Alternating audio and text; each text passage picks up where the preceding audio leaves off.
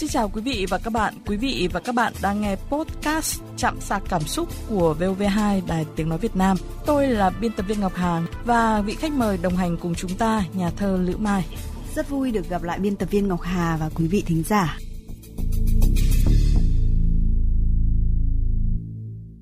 Chị Lữ Mai thân mến, có rất là nhiều yếu tố quyết định một cuộc hôn nhân có tốt đẹp hay không. Một trong những cái điểm cơ bản và quan trọng là hai người có còn duy trì được cái sự thích thú thoải mái khi ở bên nhau hay không. À, thông thường theo thời gian thì không ít người chồng sẽ trở nên vô tâm với vợ. Điều này khiến cho phụ nữ cảm thấy thất vọng về cuộc hôn nhân, thậm chí là có tâm lý muốn ly hôn. Vậy khi có một người chồng vô tâm thì chị em nên ứng xử như thế nào? Đây cũng là chủ đề trò chuyện của chúng ta ngày hôm nay. Đàn ông xưa nay thì nổi tiếng là thiếu tinh tế, sâu sắc và tỉ mỉ. Vậy theo chị thì cái sự vô tâm đó là do họ không biết hay là do bản tính á? Tôi nghĩ là cả hai và nó còn bao gồm nhiều nguyên nhân khác nữa. Ừ. À, thứ nhất đó là nền tảng cho sự tinh tế, tỉ mỉ, biết quan tâm đến người khác. Không phải bỗng dưng mà chúng ta có được. Chúng ta phải thông qua giáo dục, giáo dục gia đình, giáo dục nhà trường, giáo dục xã hội mà những nền tảng đó đôi khi ở ta đang còn thiếu thứ hai đó là sự tự vận động và tự học. Đôi khi đàn ông họ quá chủ quan và họ tin rằng là họ đã đủ tốt rồi. Như thế là đã tốt lắm rồi. Và họ không chịu học, không chịu đọc, không chịu mở mang xem là à, xung quanh mình thì như thế nào. Hay là có những người thực sự là đã thành đạt hơn mình nhiều, nhưng mà người ta vẫn đảm bảo được sự tinh tế, tỉ mỉ.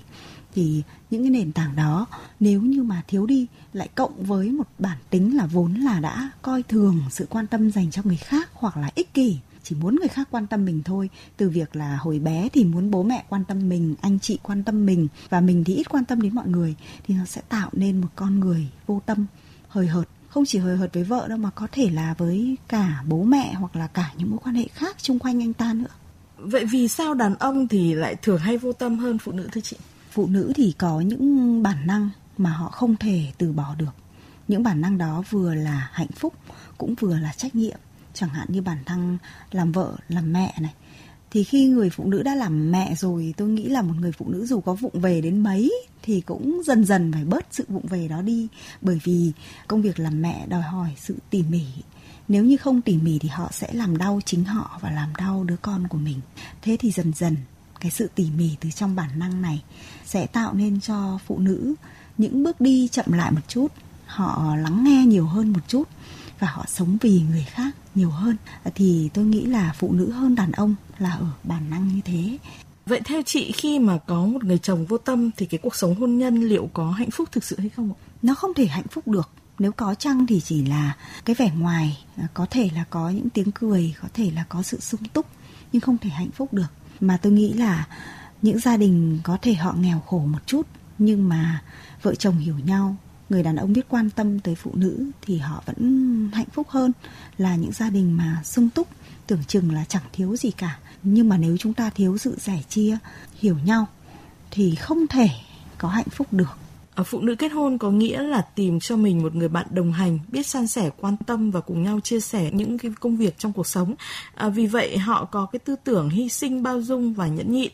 À, vậy nhưng vẫn có nhiều cái thời điểm trong cuộc sống người vợ rất cần chồng quan tâm và đồng hành cùng mình.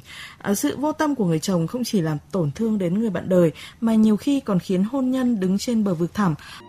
Vâng, ờ, đó là những cái tình huống mà không hề hiếm ừ, trong cuộc sống. Bản thân tôi thì cũng không phải là giống hoàn toàn, nhưng mà cũng có những lúc tôi cũng phải đối diện với sự vô tâm của đàn ông chứ. Chẳng hạn như là tôi cứ cặm cụi tôi nấu ăn mãi, một ngày ba bữa cơm và luôn luôn hỏi mọi người trong gia đình, hỏi chồng rằng là hôm nay thì thích ăn món gì. Cái câu trả lời thì bao giờ cũng giống nhau, tức là ăn gì cũng được nhưng mà khi mà mâm cơm dọn ra thì bắt đầu là chê trách hoặc là không vui hoặc là ăn ít. Thế thì những cái điều nho nhỏ như thế, nếu mà tích tụ theo năm tháng hoặc là theo các cấp độ là từ cái chuyện nấu ăn nó sang những chuyện khác, chẳng hạn như có những người đàn ông mà cả cuộc đời chẳng bao giờ tặng vợ một bông hoa, vợ mình thích gì cũng không biết, đi giày sai bao nhiêu không biết, quần áo cỡ gì không hay, thì đó chính là cái sự vô tâm. Và sự vô tâm thì nó không dừng lại ở cái mức độ mà thông thường hay là nó nhỏ lẻ, mà chắc chắn nó sẽ đầy theo năm tháng khi mà người ta già đi lẫn cẫn rồi, sức khỏe yếu rồi, hay công việc có nhiều vấn đề căng thẳng, thì sự vô tâm nó sẽ tăng theo cái cấp độ đó. Khi mà người chồng vô tâm thì thường chị em sẽ tự buồn, tự giận dỗi, rồi cũng lại tự mình bỏ qua. Vậy thì cái sự nhẫn nhịn, chịu đựng của người phụ nữ liệu có phải là nguyên nhân khiến người đàn ông càng trở nên vô tâm hơn hay không ạ? Tôi nghĩ đó là một trong những nguyên nhân chính. À, và tôi cũng không biết là những người phụ nữ khác như thế nào. Chứ tôi thì tôi không nhẫn nhịn. À, tính tôi rất thẳng tính. Mặc dù tôi không nói ra một cách nghe nó hơi phũ phàng hoặc là nó sắc bén quá nhưng chắc chắn là tôi sẽ tìm cái cách tôi phản hồi. Nếu không phải là phản hồi trực tiếp thì sẽ là phản hồi gián tiếp.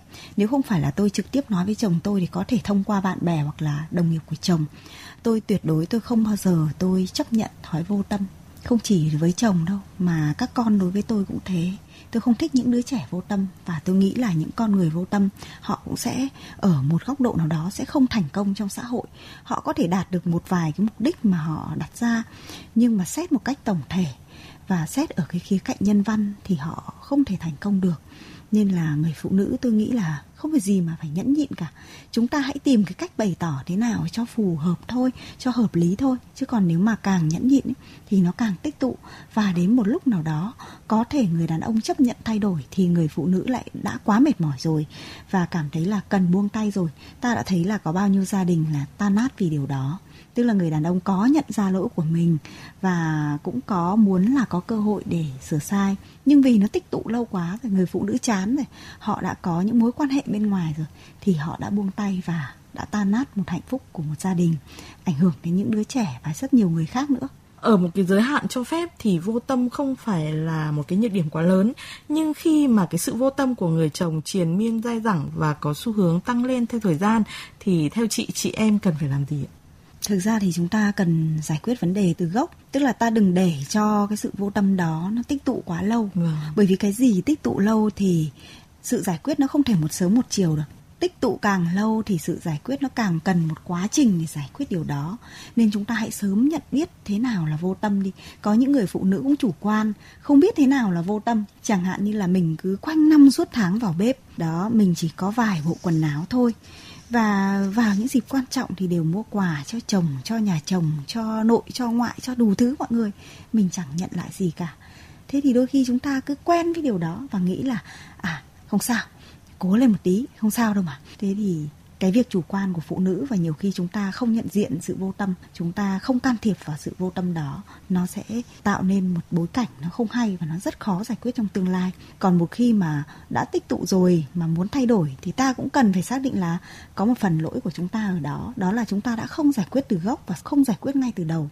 Nên là đừng đòi hỏi là ngay lập tức một sớm một chiều mà chồng mình thay đổi. Nếu mà có thay đổi thì chẳng qua đó là một sự phát sinh, một sự đối phó mà thôi còn nếu mà anh ta thay đổi trong tình cảm, trong tư tưởng, thì nó phải là mưa dầm thấm lâu. Và chúng ta nên ghi nhận cái việc thay đổi mỗi ngày từng tí từng tí một. Ta đừng đòi hỏi nhiều quá, bởi vì ta đã để cái quá trình đó diễn ra nó quá lâu rồi. Thưa chị Lữ Mai, thưa quý vị, thưa các bạn, hôn nhân là khi hai người cùng xác định nắm tay nhau đi đến cuối cuộc đời, cùng nhau chia sẻ mọi buồn vui trong cuộc sống. Thế nên khi chồng trở nên vô tâm, chị em nên thẳng thắn trò chuyện với chồng để cả hai cùng tháo gỡ. Để đàn ông từ bỏ triệt để cái tính vô tâm là điều không dễ. Thế nhưng phụ nữ vẫn có những cái cách để giúp người bạn đời của mình hạn chế cái tính xấu này và nhận ra những cái ảnh hưởng không tốt đến hôn nhân mỗi người sẽ có những cái cách khác nhau, nhưng điều quan trọng nhất là cần sự thẳng thắn, đối thoại giữa hai vợ chồng.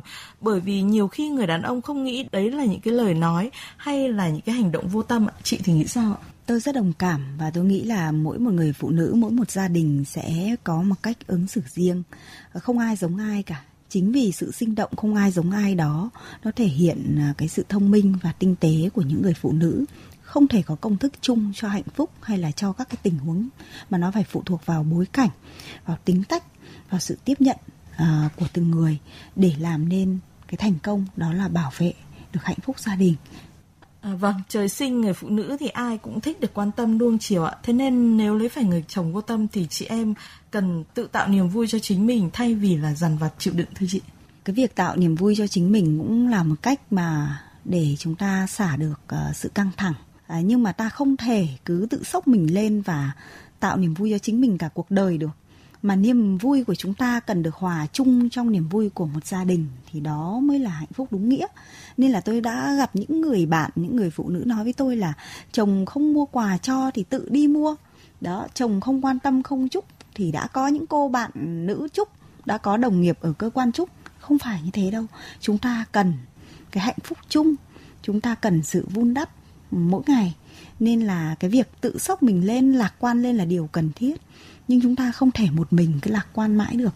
Mà bắt buộc phải có sự chia sẻ, phải có tiếng nói chung và chúng ta hãy có mục đích rõ ràng trong điều đó để đưa ra những hành động, những sự thay đổi mà có tính là tác động vào đối phương, để đối phương có thể là không thay đổi ngay lập tức, nhưng mà phải nhận thức ra điều đó và thay đổi dần dần. Quý vị và các bạn thân mến, dù là vợ hay chồng, ai cũng cần cái sự quan tâm từ đối phương, cần một điểm tựa trong cuộc sống bận rộn để có thể đi cùng nhau về một hướng. Cuộc sống hôn nhân tựa như một cái cây cần được các cặp vợ chồng chăm sóc và nuôi dưỡng. Hãy tưới nó bằng tình yêu thương để hôn nhân luôn tươi xanh và lớn lên từng ngày.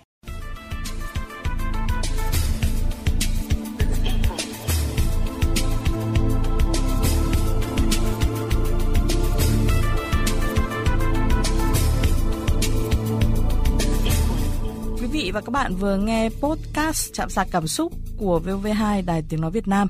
Xin chào, tạm biệt và hẹn gặp lại.